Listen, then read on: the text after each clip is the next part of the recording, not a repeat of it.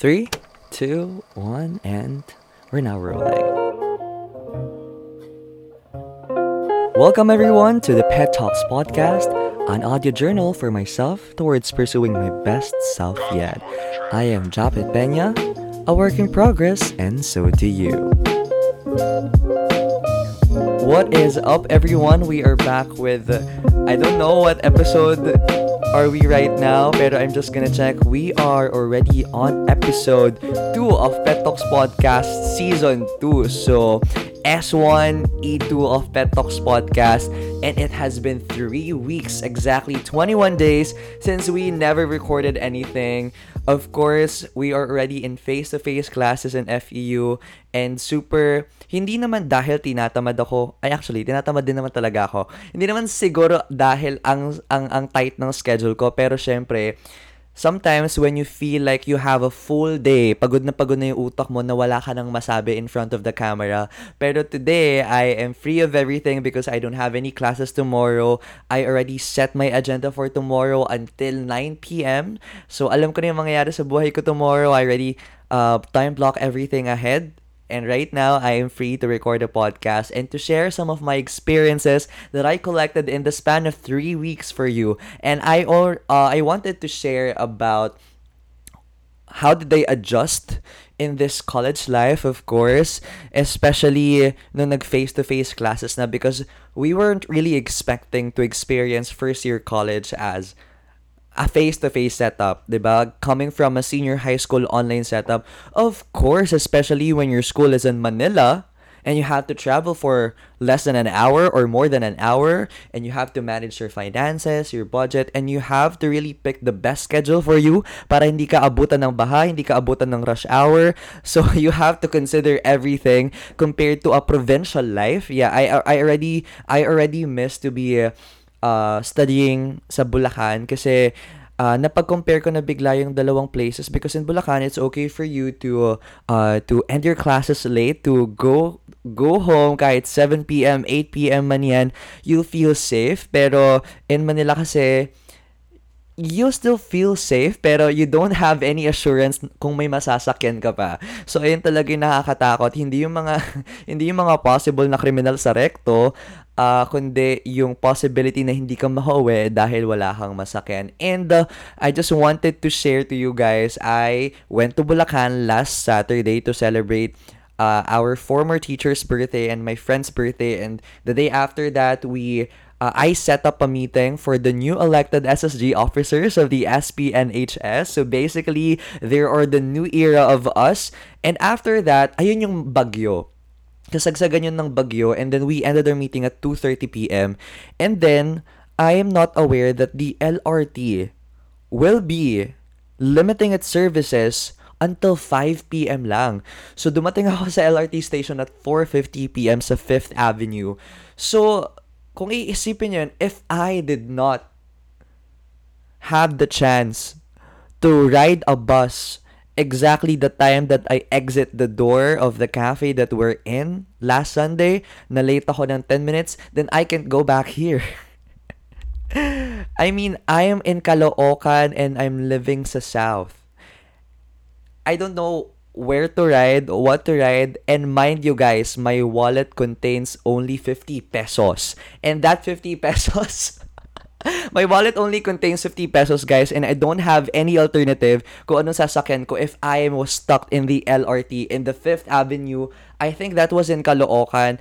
Kasagsagan pa ng bagyo last Sunday. Baha pa. So basically, you're fucked up when you're fucked up. When you're late, you lose everything. So thankfully, I I reached the second to the last Uh, trip of the L R T, and right now I'm here, I'm still alive guys, I'm still recording this podcast. And uh, yeah, for the second part of this, I'm gonna talk about my study habits, what did I develop in the span of two months, kasi you know guys, I am my goal is to be uh wait lang my connection is currently poor right now, pero I'm gonna continue. Basically, guys, uh, basta my study habits continues to sh- to change every week. Kasi I wanted to experiment on this on my study habits kasi uh, I just want to share that I am really aiming for the goal of summa cum laude. Yes, summa cum laude under B S Nursing. That is kind of impossible, guys, kasi when we were uh, when we were thanks Ate Kyla, um congratulations, you're now a U A A P correspondent. Congratulations to you. I am very excited to see you sa T V. And uh, yeah, the day I mean, I, I just wanna I just wanna share the day that I saw the photo of the F E U Advocate containing the photo of the current uh, the current correspondents and the courts had reported. Tapos nandun ka sa gitna, sabi ko, there's something that they're still not saying to us. So I think Ate Kyla will be the correspondent for today's or for this season. And uh, yes, congratulations! I am very happy for your journey and good luck to everything. Um. What can I say? What can I say? What can I say? Nasaan ba ako na? Yes, this era of my life, in the span of two months, I really experimented a lot of study habits that I can gain. Kasi, yes, to be a summa cum laude for B S Nursing, it's kind of discouraged for us. It's kind of, sabihin natin, the school is very pessimistic for us to even gain a summa cum laude, you know, summa cum laude level in B S Nursing kasi the levels, the board passers, you know, the, the maintaining grade is just so high. And of course, Kate is watching right now. She is my study buddy when we are still reviewing sa LeapMed examination that we didn't pass. This is my heart, uh, the biggest heartbreak, pero we are still aiming to be, to qualify as an academic scholar sa med school. Kasi mind you guys, the tuition in med school, when you, when you computed, or when you compute those things up, it's accumulating for about two million pesos, two point five million pesos. And, uh, yeah, so basically, sabi ko, once that I go to school, I'm going to treat going to school and doing everything academically as my full-time job. Kasi basically, if you treat your everyday academic journey as a full-time job, you are trying to earn money every day by having to do good academically to pay for your tuition fee. Why? Because once na you got good grades at the end of the sem, you can submit it to the admissions ad, admissions office, to the admissions office, and then you can be granted academic scholarship for the next sem. So basically, I am going to really reset my mindset even before the, uh, I started to have school. Sabi ko, trabaho tong pag-aaral ko. Kasi once you set your mindset, na especially when you're studying in a school that is a private school that has an expensive tuition fee, and you have to aim for a scholarship for the next semester or for the whole school year or for the next school that you may have, especially for med school, you need to have good grades. And getting good grades, it takes a lot of work. It takes a lot of self-development. It takes a lot of sleep. It takes a lot of physical health stuff. So, yeah, pag iniisip mo, like for example, you have a tuition fee of seventy thousand pesos per sem. You'll divide it in the number of days na may pasok ka on that sem. Like for example, if you're gonna divide it basically, siguro eight hundred pesos a day. Kung eight hundred pesos a day yung um, sagot mo doon kapag dinivide mo yung tuition fee mo in the number of days, in the number of days na kung saan papasok ka sa sem na yon, then basically, if you do good in that day, you'll basically earn eight hundred pesos. If you do good next day, you earn eight hundred pesos until you earn yourself the total amount of tuition fee that you have. Tapos magugulat ka na lang your grades was fucking good and you can submit it to be an academic scholar for the next semester. So, it's typically a full-time job. Kaya I don't I don't know ah, kung ako lang yung may mindset na ganito kasi I I really wanted to be a scholar. Of course, everyone wants that. Uh, we all wanted to, uh, you know, to alleviate the burden in the family, of course, to really focus on other stuff rather than our tuition fees. And also, be proud about your journey na kahit na you're struggling, you're still trying to have a goal na uh, you'll be accountable into. So, uh, yeah, if you really look studying as that way, like, nagtatrabaho ka, nag-aaral ka, you're showing up at school, you're reviewing, you're taking the test, you're doing your assignment, you're doing your, your group activity. Basically, trabaho siya. Why? Because at the end of the day, you will earn something.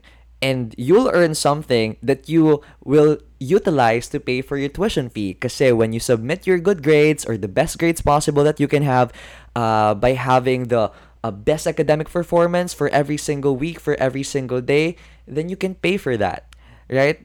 If you're getting my point, I think that's a, that's a good turning point for you guys to really look at your schooling like that as well. If also, if you came from a family na uh, you're middle class as well, na syempre the family will sacrifice a lot of things just to pay for your tuition fee, then in order for you to be accountable for that, kung feeling nyo nakokonsensya kayo dahil your family is really um, expending a lot of money for your study, so treat studying as a full-time job that you have to show up, you have to do good, no matter what happens, kahit magreklamo ka, you just have to do it.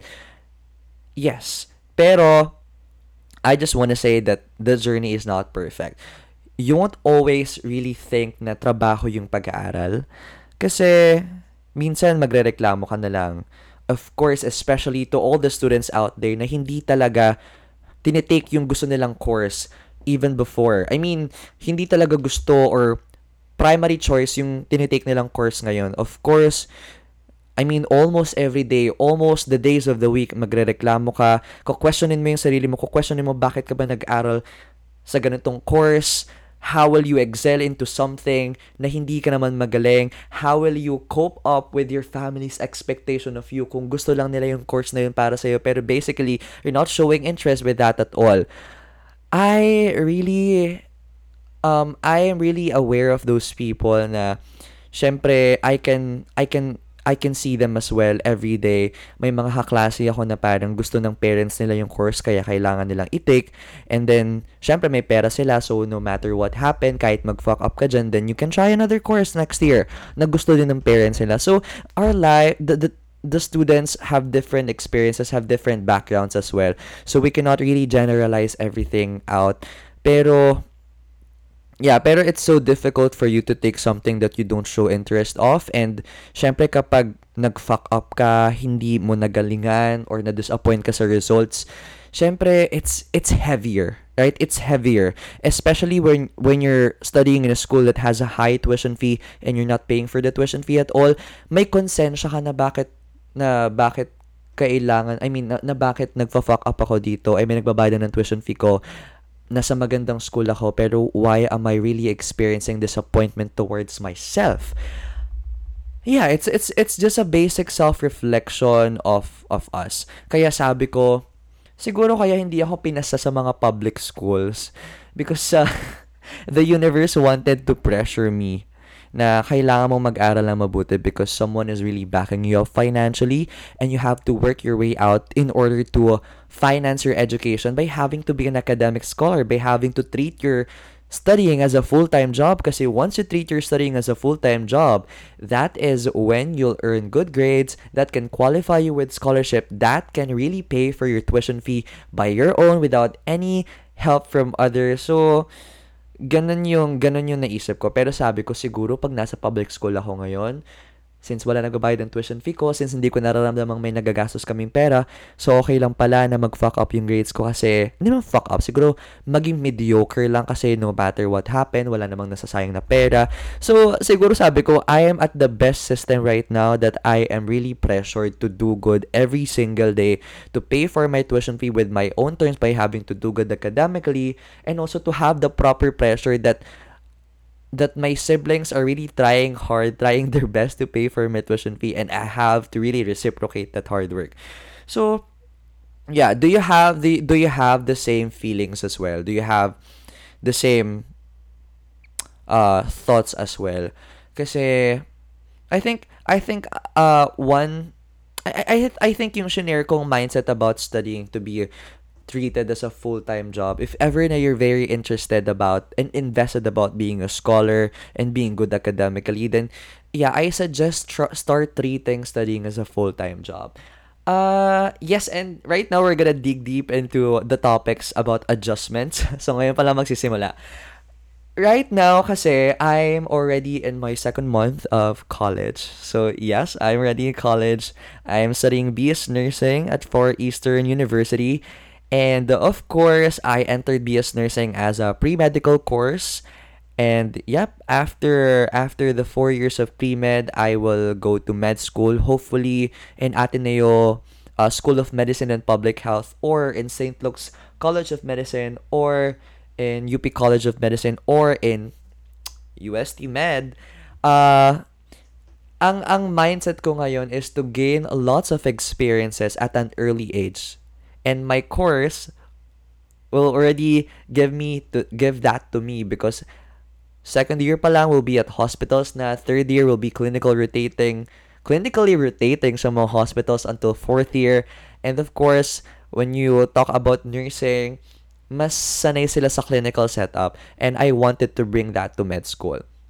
Let's talk about adjustments. Okay, syempre we're gonna talk about schedules, we're gonna talk about sleep schedules as well, we're gonna talk about how we manage our life. Syempre yung mga normal nating ginagawa, nagagawa pa rin ba natin, or nagagawa ko pa rin ba in this era of first semester schedule? And how about the transportation? How about yung haba ng, ng biyahe? Okay, so let us start with the transportation. Guys, I am riding a jeepney from here to uh, EDSA, Magallanes. So, dun yung M R T, pero I'm riding L R T. So, it will take about twenty minutes. At mind you guys, ang traffic-traffic sa Magallanes. And I think yung traffic sa Magallanes, it will be forever. It will be forever. Pero napansin ko sa Magallanes, medyo nabawasan yung traffic this month. I don't know what happened.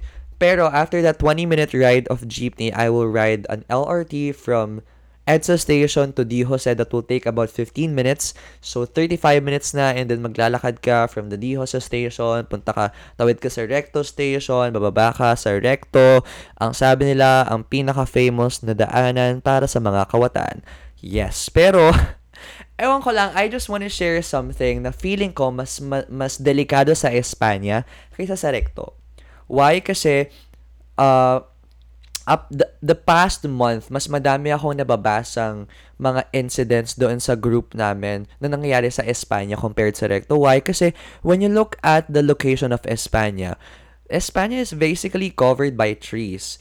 Uh, yung mga sidewalks, walang masyadong tao. Pero the Recto, sa Recto, kitang-kita mo lahat. Actually, ginagawa ng bahay ng mga informal settlers yung gilid ng Recto.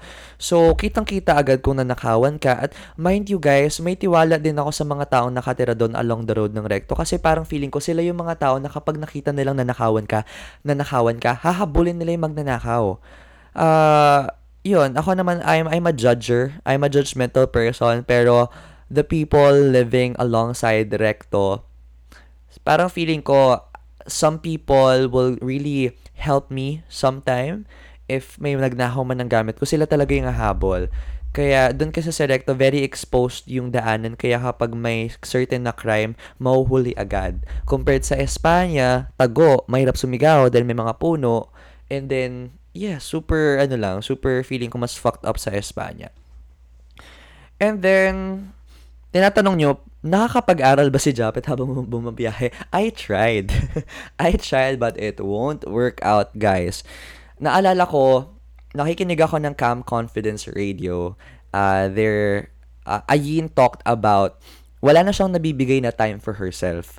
Ang nalalaan niya lang na time para sa sarili niya is, yung college siya, is when the time that she's riding an M R T. So, habang nakapila siya, until makasakay siya sa M R T, ang kasama niya lang doon is yung radyo niya or yung book niya. So sabi niya parang, wala na nga naiibi, wala na nga akong na-allot na time sa sarili ko or with myself for the whole day.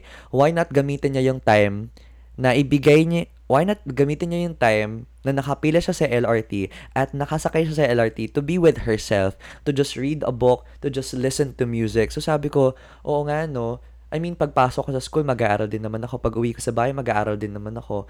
Pati ba naman pagsakay ko ng, ng jeep, pati ba naman pagsakay ko ng, M, ng L R T, kailangan nag-aaral pa rin ako. So basically, that thirty-five minutes, sabi ko, ibibigay ko to sa sarili ko. I will listen to music or I will just contemplate and reflect on myself kung ano, kung ano na nga bang progress ko, or papaliparin ko lang yung utak ko sa iba't ibang mga lugar habang bumabiyahe ako. And guys, don't be, don't be so... ano ba, don't be so high on your expectations of yourself. Kasi, don't, basta wag niyong gamitin yung biyahe sa pagre-review kasi sa akin hindi siya nag-work. As in, parang feeling mo pag nagbabasa ka ng libro, napakabilis lang ng biyahe. Hindi ko pa natachap, natatapos yung three pages, nandun ako sa school. Napakabilis ng oras pag nag-aaral ka na nasa biyahe. Kaya, ayun, pero mag-iiba naman yun kung wala ka talagang review at pumasok ka ng walang review. So, syempre, hihingin ng pagkakataon na magbasa ka ng konti habang nasa L R T ka, M R T ka, or nasa jeep ka.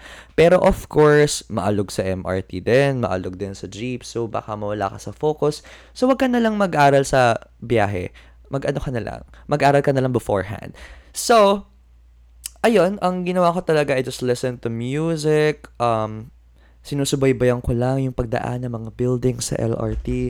Kinakabisado ko lang yung mga buildings sa Vito Cruz, sa Helpuyat, sa Carriedo.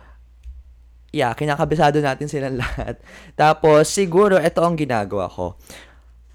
Kapag pauwi na ako, doon ako nagre-reflect kung ano nga ba yung mga bagay na kailangan ko pang i-improve in terms of my academic performance for the next days. Like kanina, kakatapusan ng practical exams namin sa Anatomy Physiology Laboratory.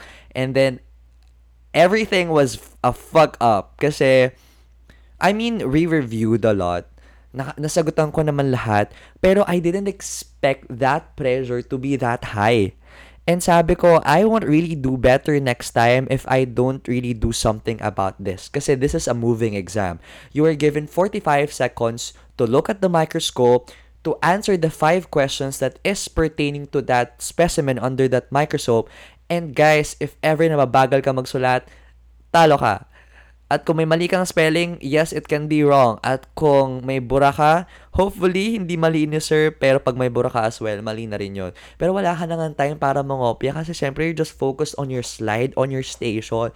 So sana sir, pa-consider naman po na kahit meron kaming eraser, sana tama pa rin kung tama yung sagot. Habang bumabiyahe ako pa uwi, that's when I contemplate what can I do better? Ano ba yung mga naging fuck-ups ko within the day? And then, sinusulat ko siya sa notes ko.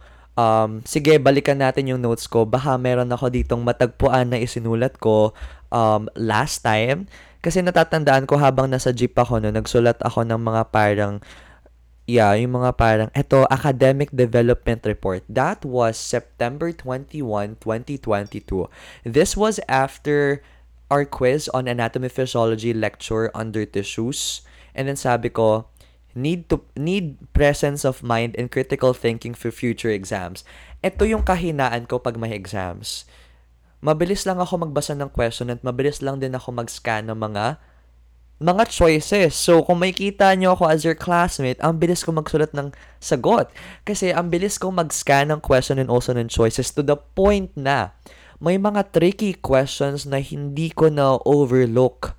Tapos mali yung sagot ko. Kaya ni-notes ko dito, I needed to have presence of mind and critical thinking next time.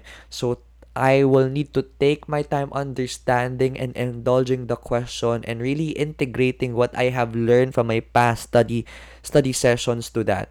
So, sabi nila, test-taking is a skill. Yes, test-taking is a skill. Sabi ko nga kanina, kung may pagkakataon lang ako from the last week para practicein yung moving exams namin, para orasan yung sarili ko, to look at a certain tissue, to write the location of it, the type of tissue of it, the function of it, I will do it. Pero, since it's my first time to really experience a moving exam, sabi ko it's okay.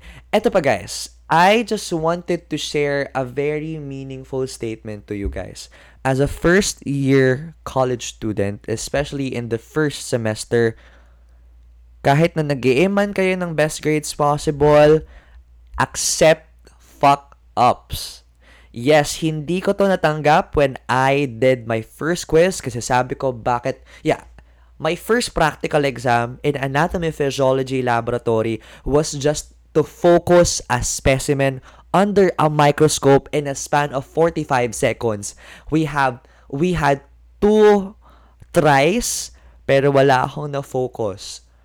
And pag wala ka na-focus, your score is zero. Pag meron ka na-focus, your score is one hundred. Pero in my case, I fucked up twice, then I don't have any points. That was my first score that I experienced. And knowing that I am really aiming for the highest grades possible, to have zero zero, you will be disappointed kasi sabi mo, akala ko kaya mo. Ay, akala ko, akala ko kaya ko, akala ko I'll ace it. Pero this is the best thing that I learned. In order for you to really give your best academic performance possible, you have to really familiarize on your war zone first. Yes, when I say you need to familiarize on your war zone first, kailangan kabisado mo muna or napunta ka na doon sa location na kung saan magsisimula ang laban. Kasi you won't really do good or you won't really expect yourself to give the best academic performance if you're just going to experience that type of examination or the type of setup for the first time. You have to navigate first. So kung mababa man score mo, bagsak ka man, once na you have a resilient mindset, ako kasi pag sina- sinabi ko sa sinabi ko sa mga klase ko kasi they're, ex- they're expecting me to focus slides. Sabi ko I didn't focus any para pero sabi ko okay lang naman, it's a good start for me. At least I know next time. That's it. At least I know next time I can do better. So kapag naulit yung practical examination that is related or somehow similar to that, I know what should be the components of that examination that I needed to focus in terms of reviewing and preparing so that when the time of that examination comes, I am prepared and I know what, what's ahead. And then, by knowing what's ahead, by preparing ahead of time, you'll expect yourself to do better, but not perfect. At least you are progressing in a linear manner na papataas. Diba? Kasi once that you feel disappointed about yourself, ma-overlook mo yung growth mindset. Like for example, akala mo you'll, you'll, you'll, you'll, you'll do the things best, pero na-disappoint ka. So, since na-disappoint ka, nawalan ka na ng kumpiyansa sa sarili mo. And then, hindi mo na naisipan na you, you, you want to do better. Naisip mo lang na next time, I want to do better. Pero when you have a growth mindset, hiwala yung pag-iisip at pagsasabi at pagmamanifest na next time you'll do the best or you'll do better next time sa pag re- pag-reflect sa sarili mo, what can be better, what can I do to be better next time. So once na once na enumerate mo na yung mga bagay na kailangan mong gawin para makapag-produce ng better output next time, then you then you'll expect better outputs. Manifesting is different from doing. Kaya, kaya guys, I, it's it's just a weird shit about the manifestation post that na naging uso before. Yeah, na naging uso before sa Facebook na po, I mean hanggang ngayon naman, pati sa Instagram stories na manifesting good grades, manifesting everything. Kasi, um, madami kasing tao na nadadrown sa pagmamanifest that it's just a leap of faith for them. Na kapag siguro nag-post sila ng gantong manifestation statement sa I G story nila, then sasagipin na sila ng universe. They're just going to base it sa energy, sa frequencies ng universe. Pero manifestation is just one part. Sabi nga, I mean, I can remember Coach Yani Moya said in her Quarter Life Bliss podcast with Alec Cuenca, of course, manifestation is a great thing. Kailangan mong maparinig sa universe yung gusto mo. And then also, pag naparinig mo sa universe yung gusto mo, you have to work for it para mas ma-amplify pa yung minamanifest mo. And uh, yeah, the bottom line of this is that when you fuck up at a certain examination, when you fuck up at a certain group activity, assignment, or act- yeah or any activities in your subjects that you do for the first time, kung first time mo lang namang ginawa yan, don't feel bad about yourself. Siguro mga first One hour, you'll feel bad about yourself. Parang feeling mo you're not really for that course or hindi ka pala matalino. Akala mo, you just have to accept things na, okay, bago maging magaling na singer sa Céline Dion, she have to be frustrated about her voice first. Bago maging magaling na host si Robbie Domingo, na-judge mo na siya ng mga tao or parang nahiya mo na siya sa harap ng mga tao. Everyone has their day one. Everyone has their frustrating moments. Everyone has their navigating moments. And even for the best people in the world in terms of their professions, in terms of their talent and sports, lahat yan nagsimula sa nag-navigate mo na sila, nangapa mo na sila, na-frustrate mo na sila sa first time nila or second time around. Then they have the growth mindset. They reflected what they can do better and they did something to do better. And then they crave for... they.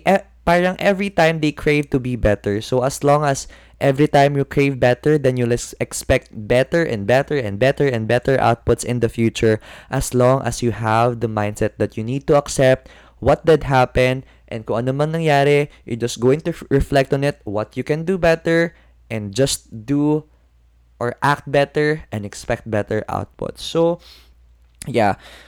Uh, I was telling, I, I'm currently telling this myself, myself, I am currently telling this to myself from the past weeks. And uh, it, it kind of worked out. It kind of worked out kasi every time that I go home, habang naglalakad lang din ako, sabi ko, did I do good? I mean, sabi ko, yes naman.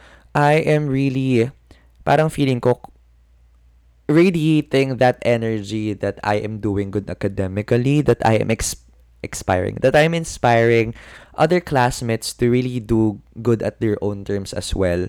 So once that I radiate that energy, sabi ko, yes, I really did good. Pero siguro madaming mga tao ngayon, especially my classmates, my blockmates, are really having um having a perception of me na I really got everything out, gets na gets ko lahat, kabisadong kabisado ko lahat, to the point na I excel at everything. Siguro it's just that I have a growth mindset. I accept na yung fuck-ups. I take note of the things that I need to do better. I act on it. Then I execute.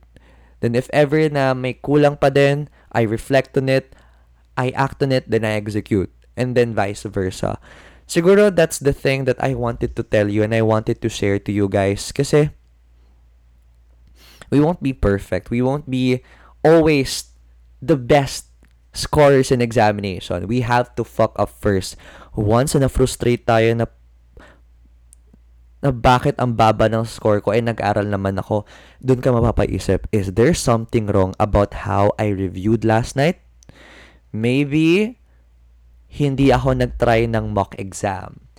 Maybe nagsa-cellphone ako habang nagre-review. Maybe puyat ako habang nagre-review. Madaming mga nagawa ka before na naging big, major dahilan kung bakit nabawasan yung performance mo. And kapag nag-reflect ka sa mga yon, doon mo makikita, siguro, i-delete ko muna social media applications ko kapag nagre-review ako. Siguro, matulog muna ako or magpahinga muna ako. After going home, before reviewing, tulog muna ako for one hour para fresh yung utak ko to receive more information. So, ganon. What's the problem? What I can do to be better? Execute. Uh, yeah, uh, I think ang, ang ganda ng sinabi ko. Oh, talagang ano, nagbuhat ng sariling upuan, pero, yeah. And in terms of, uh, in terms of lifestyle as well, kung sanabi nga nila ang mga med students, especially, yeah, med students na rin naman tawag sa amin kasi we're nursing students, guys. Um, sabi nila wala na daw social life. Actually, actually, uh, ako kasi, I am that person that wants to do shit alone. Ayokong nag-group study, uh, ayokong kumakain na may kasamang mga ibang tao. I just want to really do things by my own. Kasi parang feeling ko I have better peace of mind, wala akong ibang iisipin, and also I have a great amount of time to self-reflect. Kasi yun talaga yung kailangan ng mga tao that wants to grow every day. Kailangan you have to have, you have to see yourself in front of the mirror for every single day para malaman mo what can, what did go wrong and what can I do better next time. Kasi when, kapag din-round ko kasi yung sarili ko with lots of people, ma-overwhelmed din talaga ako to the point na hindi ko na rin marireflect yung sarili ko. Kaya, yeah, I can say that my social life right now, medyo bumaba siya. Pero kapag naman yung mga friends ko, nagtatawag naman sila ng parang um, gathering, of course, hindi tayo nakakamiss uh, sa mga yan kasi that is my reset. uh, they are they are my social support as well, and I am their social support as well.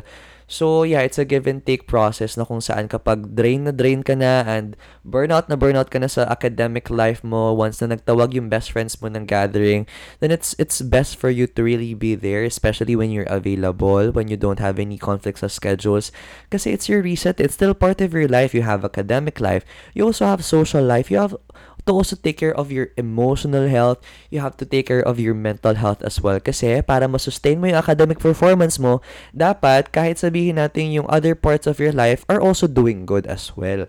Kaya yeah, in terms of in terms of lifestyle as well, kung nakakakain pa ba tayo, kahit online classes, no, kahit face-to-face classes, kahit maaga yung biyahe, yes, I always try to eat a healthy, healthy, a full breakfast in the morning, at nakakaluto pa ako ng baon ko para sa afternoon kasi ayokong gumastos ng para sa pagkain. Kaya sabi ko, nakabili naman kami ng mga ulam namin dito at may kanin naman kami, so why not magluto akong pag, magluto ako ng ulam ko at magsayang ako ng kanin para sa pananghalian ko. Kasi guys, tiwas talaga yung yung allowance mo sa loob ng isang linggo kung sa school ka lagi kumakain.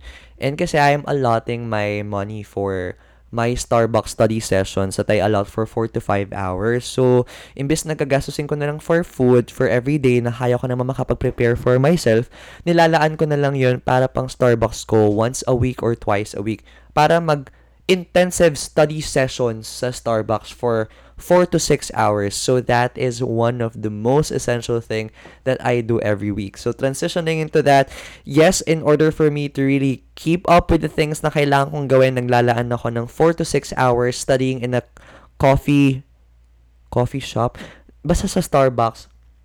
Kasi nga, like I mentioned my, in my past podcast, you know, being in a coffee shop, na, da, na yung mga kasama mo rin doon, it's either may meeting sila, gumagawa sila ng assignments nila, or meron silang something in their laptops or in their iPad that really focusing on, syempre, ma- ma- mapipressure ka na mag-focus din sa sarili mo. And that time, dinidelete ko talaga yung Instagram ko, yung Twitter, yung Facebook, yung, yung TikTok, para I don't have any reasons to pick up my phone. Kung Messenger man yun, then I can, I can access Messenger sa laptop.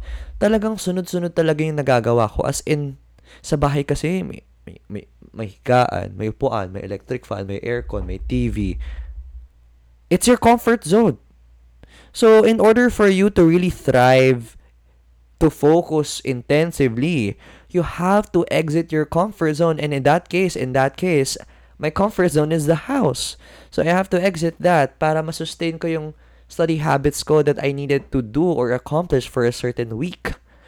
And, uh, yes, in terms of, ano naman, in terms of schedule, nakailang adjust ako guys ng schedule ko kasi my first schedule meron akong hanggang seven thirty classes and my pasok is six days a week. Pero ngayon, inutakan ko sila, ang pasok ko na lang four days a week. Then ang klase ko, um, ang pinakamaaga seven thirty, tapos ang pinakalate lahat ng klase ko will end at three p.m.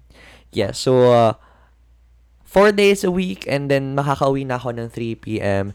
three p.m. din kasi guys, kasi super hirap sumakay ng jeep sa EDSA. Kapag nakauwi ka na, kapag nandun ka ng four thirty, five thirty, six thirty, or seven, aba, malapit ka na sa M O A. Kita mo na yung M O A Globe, wala ka pa nasasakyan, at hahabulin mo talaga yung jeep, makikipag-unahan ka talaga. Pero kapag dumadating ako doon sa EDSA ng mga three thirty, napakaluwag pa ng jeep. So, I just wanted to take this time to thank myself that I picked the best schedule for myself.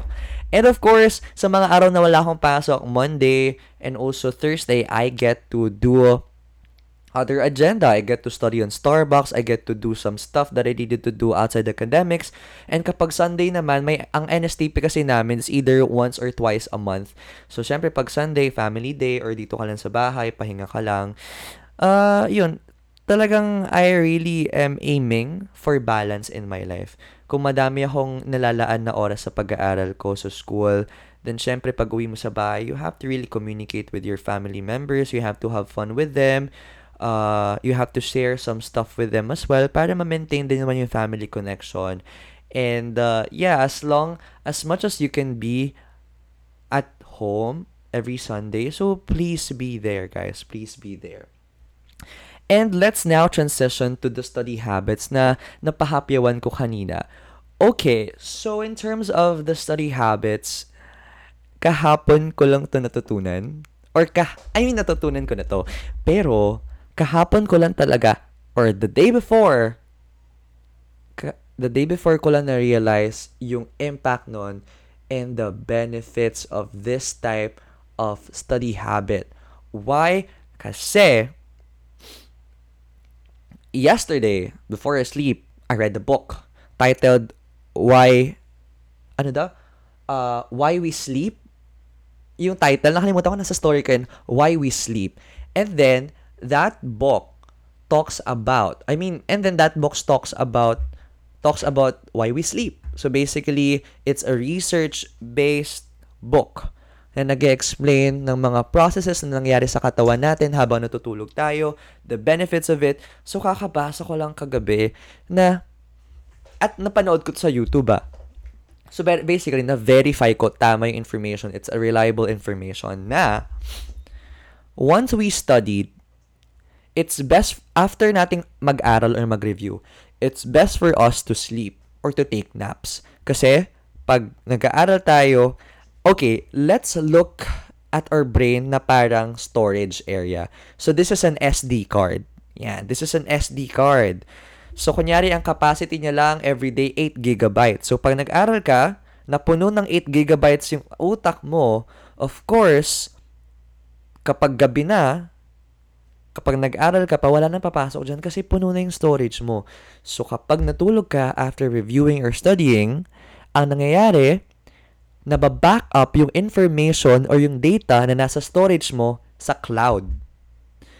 So, kapag na-back up na yung data or information na inaral mo habang natutulog ka sa cloud na mas maraming storage, so that cloud is our long-term memory. So, sinisave natin yung na-take nating information na inaral natin before we sleep doon sa long-term memory natin. So, habang natutulog tayo, it's backing up the information. And what happens? Of course, sa iPhone, kapag nag-delete ka ng photos or videos, mapupunta siya sa recently deleted. Right? Once na na-back up mo na siya sa iCloud, you can freely delete that photos and videos nang wala kang kaba na hindi mawawala. Kasi you can still access it sa cloud. Ang nangyayari sa utak natin, once na-back up na yung information sa cloud or sa long-term memory natin, we have the opportunity to swipe all those informations, linisin ulit yung eight gigabytes, at maging free of storage na. So, habang natutulog tayo, dalawa yung nangyayari. Nasasave yung information natin sa utak natin in our long-term memory, and also, naki-cleanse yung utak natin or our S D card with all the information from eight gigabyte full storage, nagiging zero gigabyte free of storage na siya. So, when you wake up after a nap or, or after a healthy amount of sleep, that is, again, the best time for you to study. Kasi, ang laki ng space ulit para pasukan mo ng information. So, na-realize ko lang, I was reviewing, last year, it was November, I was reviewing for a licensure examination to be uh, a financial wealth planner. And mind you guys, I don't have any background sa finance, sa investment, sa insurance. Binigyan lang ako ng ate ko ng reviewer that consists of one hundred fifty items. And kinagabihan, bago yung exam, the exam was set at the morning. And then nagre-review ako starting ten p.m. hanggang twelve p.m. Nagulat ako kasi, na-retain ko lahat ng information. Tapos, I finished the exam that was supposedly expected for us to finish for one hour, I finished the exam for fifteen minutes. So basically, my retention is high as fuck that time. Narealize ko kasi na nag-aral ako, nag-review ako the time before I sleep. So after kong i-reviewin lahat ng one hundred fifty items, pagkatulog ko, na-save agad siya sa long-term memory ko. And then the morning, after I sleep, pumasok na ako sa meeting room, pumasok na ako sa exam, exam webpage. I just, I just recalled everything. Di na ako nag-review the, the, the, the time before the exam. So, I can remember before I review that moment, umidlip ako. umidlip ako. So basically, may space yung utak ko before I review, may pinasa akong information, tas natulog ako. Na-save sa long-term memory ko, then I utilize all this information by integration of the information, and then I just finished the fucking exam for fifteen minutes, and I passed. eighty percent passed. Grabe, kaya dun ko lang na-realize na, oh my gosh, guys, if you are trying to navigate through kung ano yung best time for you to study, I am suggesting, if you have the time, the resources, the availability, pagka-uwi nyo sa bahay, sleep, take a nap for one hour, pagkagising nyo, shake it off muna, shake it off, kasi of course, sabog ka pa niyan. Sabog ka pa niyan, of course. And then kapag medyo nagising na yung diwa mo, study. After mag-study, go back to sleep. Ganun, Th- that's, that's the ano. Pero, may mga ibang tao kasi na naniniwala or parang ginagawa pa rin na mag- Sabi nila, pagkagising ko ng five a.m. bago ako pumasok sa school, mag-aaral ako. Pero guys, kasi, kailangan mo munang iset yung katawan mo. Kasi guys, feeling ko naranasan nyo na yan. Paggising nyo, tapos five a.m. or four a.m. sabog pa kayo. Tapos habang nagbabasa kayo ng notes, inaantok kayo. So wala kayo na-retain. Pagkagising nyo, isang oras na makalipas, wala pa kayo nababasa. So kailangan, pagkagising nyo, gisingin nyo muna sarili nyo bago kayo mag-aral. Hindi yung pagkagising nyo, kuha agad ng iPad, kuha agad ng libro, bukas agad ng P D F, or search agad ng information. Kapag sabog ka pa kasi, mabagal yung flow. I suggest na galaw-galaw para yung dugo natin, nasa normal pacing yung pagdaloy papunta sa utak natin. So, dapat uh, very active yung yung daloy ng dugo sa buong katawan natin. Kasi pag natutulog tayo, di ba, bumababa yung heart rate natin. So, kailangan medyo talon-talon muna, galaw-galaw muna para, bum- para bumilis yung heart rate, para bumilis din yung pagdating ng mga uh, blood or nutrients sa utak natin, of course, oxygen, para masupplyan yung information na kaya nating ma-digest that time. So, galaw-galaw muna. Huwag mo na kayo mag-aaral agad pagkagising nyo. Galaw-galaw muna, guys. Kailangan hindi sabog. Kasi pag sabog kayo, sabog din yung information na may intake nyo dyan. So, yeah, na- na-utilize ko yun kasi I was reviewing yesterday about tissues. And sabi nila, kapag tumingin ka sa tissues, as a normal person na hindi med student, puro pink, tsaka, puro pink na tuldok lang may kita mo. Pero we have to consider the location, the functions, the notable structures, everything. So, inaral ko siya ba- after ko mag-take ng nap. And then after nun, nagbasa lang ako ng konti sa skeletal system tapos natulog na ako. The, ngay- kanina, na-utilize ko information by not having to really look back doon sa book. Habang papaakit ako ng L R T station, nire-recall ko kung saan makikita yung mga part. Parang, vini-visualize ko lang yung reviewer ko last time. Tapos, nare-recall ko na siya. So, yeah, my best advice for you guys, from from school, take a nap. After taking a nap, galaw-galaw. Pag nagising yung diwa, study. Pag inantok, tulog. Yeah. That's a, that's a great one.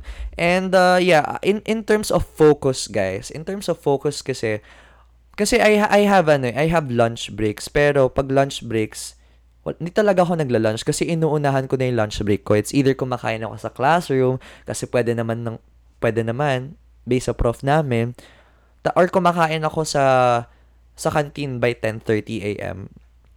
Tapos after ko kumain, dumediretso na agad ako sa library. Tapos, I pick my cubicle there. I just put my headphones. Tapos, mag-aaral lang ako for the second or for the next subjects. And then, konting idlip lang. I-idlip lang ako siguro for fifteen minutes. Ayan yung ginagawa ko para makapag-prepare ahead for the half of the day sa classes ko. Pero, of course, in terms of focus, kapag gusto nyong madaming matapos na magawa, madaming matapos na gawain kapag wala kayong pasok. Of course, lagi kayo magsa-cellphone yan. TikTok, Instagram, Facebook is most accessible pag wala kayong pasok. Pero, as what I've mentioned in my Episode one of Season two Pet Talks Podcast, I go to a place where I am really pressured to focus. That is the coffee shop. And then, I deleted all my social media applications. I put my headphones on. Sinesearch ko focus music uh, sa Spotify. Maganda lang kasi yung kasi walang re- lyrics. Kapag kasi may lyrics yung, yung tugtog, may tendency na sasabayan mo yung tugtog at kung anumang binabasa mo at kung anumang Kung ano mang yung pinagfo-focus, mawawala ka sa focus kasi you're gonna focus on the lyrics. right? So as may as well, you can use lo-fi beats or any study, uh, study, study focus music when you're studying. And uh, mind you guys, magugulat na lang kayo, napaka-productive nyo kahit na four to six hours lang ilaan yung focus time. The rest of the day, you can do everything you want. You can watch Netflix, go to places, everything. Yeah, I'm just not a fan of scattering my my my stuff, my academic stuff sa buong araw. Kasi pagkalat-kalat, minsan ayoko na gawin. Pero pag dire-diretso, ah, tapos yan, ano yan, shotgun lahat yan. Uh, in terms of the systems, okay, so we're gonna dig deep into the system, system, systems, guys.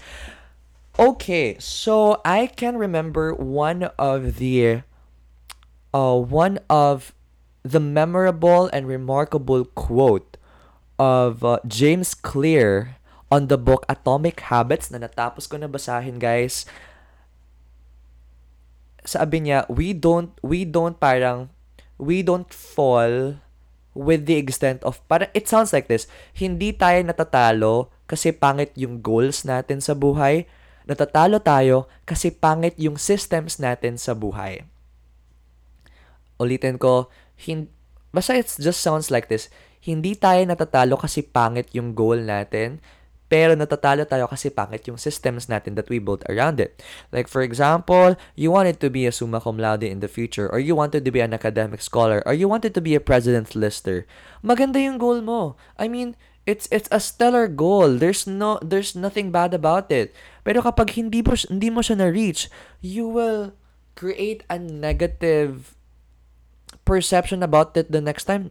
Ano ba yan? Ang hirap pala abutin yun. So, parang feeling ko, next time, hindi ko na maabot yan. Kasi first time na tinry ko, hindi ko na naabot eh. Basically, what James Clear really highlighted is that we fall back in the extent of our systems. Kapag wala kang binild na systems around it, your goal will be disintegrated into something that will be impossible. And what are the systems that I use? These are Notion, Todoist, Notes, Google Calendar, my journal, and also my alone time. Those are the systems. Sa Notion ko, of course, we're talking about academics right now, pero sa Notion ko kasi nandun din yung ibang life stuff ko like personal development, career, and everything. And also sa Todoist ko, may part doon ng academics, may part ng personal development, may part ng family, may part ng career, may part ng personal life and stuff. So, I aim to have a balanced life, kaya talaga nilagyan ko na madaming, madaming columns yon. Pero sa Notion ko, doon yung project management ko. Kapag may mga group activity, doon ako nagpaplano-plano, delegations, instructions, conceptualizing. Mas nagiging maganda yon at mas nagiging maganda yung output ng grupo every single group activity. Kaya so far, yung mga grupo ko, with the help of the systems that I built, uh, we are creating the best output that we can have. Kaya I'm grateful with Notion. In my Todoist, of course, sa Todoist, doon ko nilalagay yung mga gagawin ko tomorrow, the next days, next week, para hindi ko nakakalimutan. Kapag hindi ko siya nagawa, na-scheduled ngayon, I, I can reschedule it next week, pero dapat may limit lang. Hanggang dito ko lang siya pwede reschedule. At that moment, wala na akong nakakaligtaan, wala, wala akong missing nagawa. And at, at, at the same time, I can really allot time for that kasi alam kong nakafocus ako doon. And pwede mo siyang i- i- i- i-categorize into different priorities.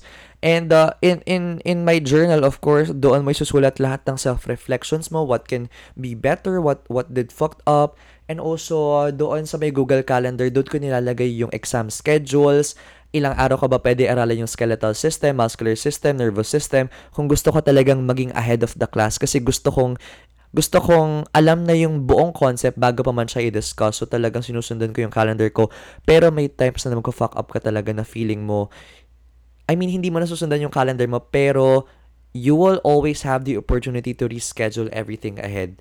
Yes, okay lang na hindi mo masundan yung schedule mo, pero bangon ka ulit, mag-reschedule ka ulit, tapos sundan mo na yung schedule na yun. And also, my notes. Dito ko nilalagay yung mga what can be better habang bumabiyahe ako pa uwi. Yung mga naiisip ko habang nagsa-self-reflect ako, habang nakasakay ako sa L R T or jeep. Dito ko siya nilalagay. So basically, ito yung mga life systems academic systems din na in-input ko that I can access with my phone, with my laptop, with my iPad. So yeah, I I think it's I think it's a good ano, it's a good suggestion guys for you to start your own systems kasi ma- ma-reach niyo yung goal niyo kapag consistent kayo. At yung consistency, kailangan niyo ng tulong ng sistema. And you have to build your systems around it. Maglaan kayo ng one week, one day a week para i-check lagi yung sistema nyo na is it working?